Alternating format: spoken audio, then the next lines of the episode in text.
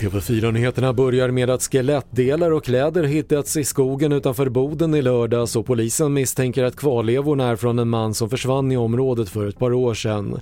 Fynden som ska ha hittats på marken av jägare har skickats på analys och du kan se mer på tv4.se. Två hovrättsförhandlingar har pausats i väntan på mer material som kan ha svenskkopplingar från den krypterade tjänsten Sky.